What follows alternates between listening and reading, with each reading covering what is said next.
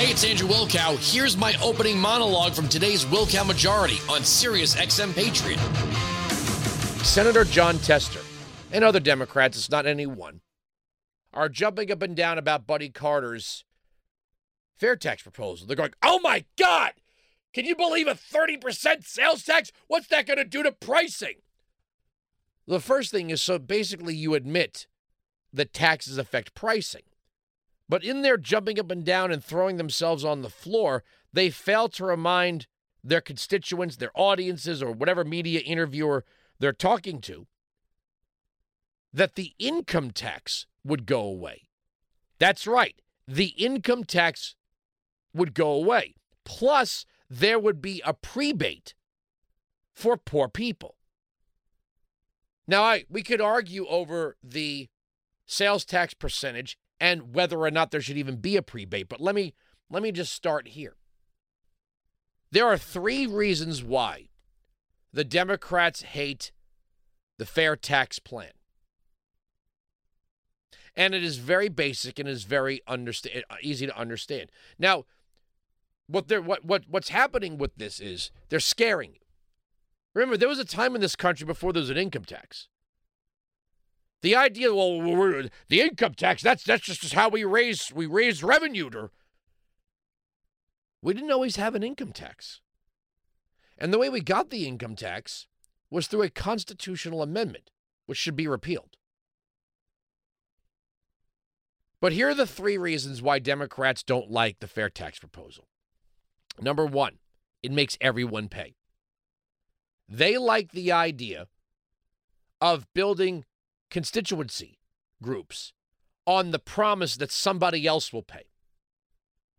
If you make the majority pay taxes, the overwhelming majority pay taxes, the overwhelming majority, then you need an overwhelming majority to raise the taxes. And they don't like that. Number two, taxes are paid anonymously. Right? So the whole thing about Mitt Romney's taxes or Donald Trump's taxes or anyone's taxes, they wouldn't be able to look at someone and say, You, you're the bad guy. Because they wouldn't know how much money you earn. And they wouldn't know how much money you pay in taxes, and they have no reason to. You know, I've been asking, and I'm waiting for an answer. I, I'm a civil minded person. I don't know if you caught the caller yesterday who wanted to tell me a bunch of things that were wrong, and I corrected him, uh, which is what I do here. Explain to me why the government needs that information. Why does the government need to know how much money any one person makes? And three, and this is the most important one it ends the class war weaponization of the progressive tax code. Democrats like the idea, again, the constituency building, of saying those people, them, they're the reason why you're poor because they're rich or they have more than you. Or the families on the east side of town make more money than the families on the west side of town, whatever it is. So we're gonna we're gonna tax them. We're gonna get them for you. If we paid taxes anonymously, if there were no income brackets, if it was only a small percentage of people that were getting the prebates, and we can we can argue for and against it. My only fear with the prebates is the same fear conservatives had with the earned income tax credit. Ronald Reagan thought he was doing something just in encouraging people to work that, you know, if they were on welfare or they weren't working at all, they could get on, you know, if they got some form of employment, they would get an earned income tax credit back from the government, you know, to make ends meet. Now, the earned income tax credit has nothing to do with earning or income it's just free money. And we have millions of people who are profiting from their relationship with the government. So here you have, let's start here. Here's Representative Katie Porter. Katie Porter is really angry about the rising price of the vaccines, cut 11. I rise today in strong opposition to Big Pharma cheating taxpayers As pharmaceutical companies prepare to sell vaccines on the private market, they're jacking up the price tag on public health. After tens of billions of dollars of sales, vaccine manufacturers have floated commercial prices over four times higher than the price currently paid by the government. Taxpayers contributed to every aspect of these vaccines, from the underlying science to the clinical trials to purchasing agreements, but only the manufacturers will profit. Just two vaccine manufacturers control 97% of the market. They will not compete because they do not have to. I've worked on legislation to prevent anti competitive pricing in consolidated markets like vaccines, and this is especially important for products that our tax dollars paid for. We cannot continue to ask taxpayers to help cover the risk while letting pharma collude to reap the profits. You didn't ask taxpayers. You just took our money and did it. This is a very, very stupid woman. See, they, this is the virtue signaling. I'm doing this for you. This moron took your money and offered it to chosen three, three pharmaceutical companies. The pharmaceutical companies didn't create the environment where they were going to get taxpayer dollars and they were going to be one of three. This was done by government. Now, sure, they probably lobbied. I'm not going to take that away. Sure, they probably made campaign contributions, uh, largely to Democrats. But in the end, it was big, stupid Katie Porter and big government that did this. So they take your money and they give it to a drug maker, and then they buy the product that they paid for, also with your tax dollars. Then they force you to use the product. And then they get upset when the drug makers go, looks like we're in charge now. Because what are you going to do? Stop making people take the vaccine? That's why when you hear Biden talking about, well, we capped insulin at 35 bucks a month.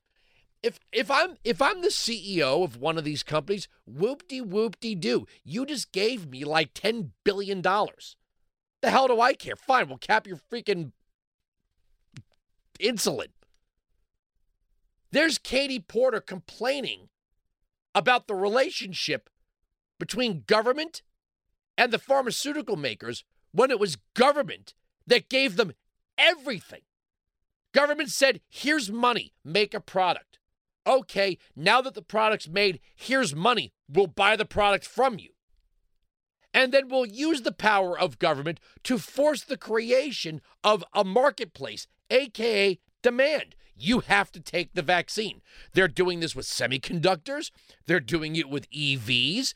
They're doing it with, uh, they're going to be doing it with housing under affirmatively furthering fair housing.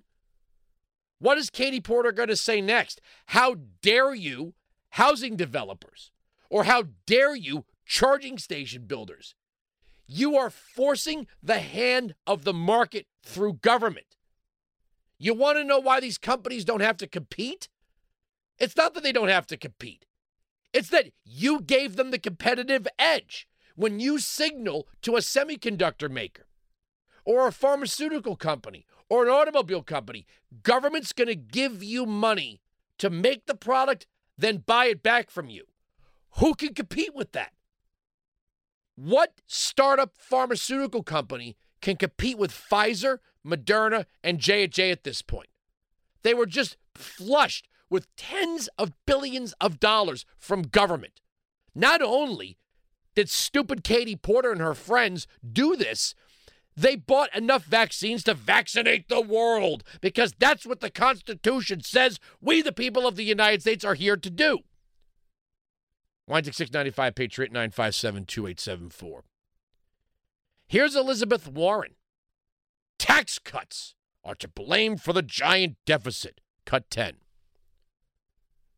The Republicans had not pushed just two things the Republican tax cuts that went mostly to those at the very top and the biggest corporations, and hollowing out the IRS specifically so they could not hold wealthy tax cheats accountable, wouldn't be able to audit them. If those two things had not happened, then we wouldn't even hit the debt ceiling at any time during the first Biden administration. Who thinks this is a smart woman? I love the way she says first Biden. Who thinks this is a smart woman? Well, she's kind of hired. Yeah, because she lied and said she was a Native American. Who thinks this is a smart woman? So the taxpayer, rich taxpayers, are to blame for government spending more money than they take in. Well, if it weren't for the rich taxpayers, um, you know, and Republicans cutting your taxes, yeah, so government just can take whatever it wants and spend whatever it wants. It doesn't have to live within its means like every other enterprise or entity on planet Earth. The idea that that it, it, it, I love the way she just assumes that the only people who cheat on their taxes are these rich tax cheats, like the IRS is never had an enforcement arm. When Democrats say spending on tax cuts, that's not spending. That's not money from the Treasury going into somebody's hands. It's the other way around. It's something, it's money from somebody's hands not going into the treasury. The money is not inherently the government's. Our labor is not inherently the government's. It's basically what Elizabeth Warren is saying is that all of your labor and all of your property is inherently the government's, and we will let you keep a portion of it. Because if we wanted to take it all, we just would. This is why they don't want the majority paying taxes, by the way. That's it. There it is. Weinzig 695, Patriot 957 2874. We are right. They are wrong. That is the end of the story. The arguments on this radio program will never be broken. Sirius XM Patriot. You can join me live on the Wilkow Majority Monday to Friday, noon to 3 East, 9 to noon West on Sirius XM Patriot, channel 125.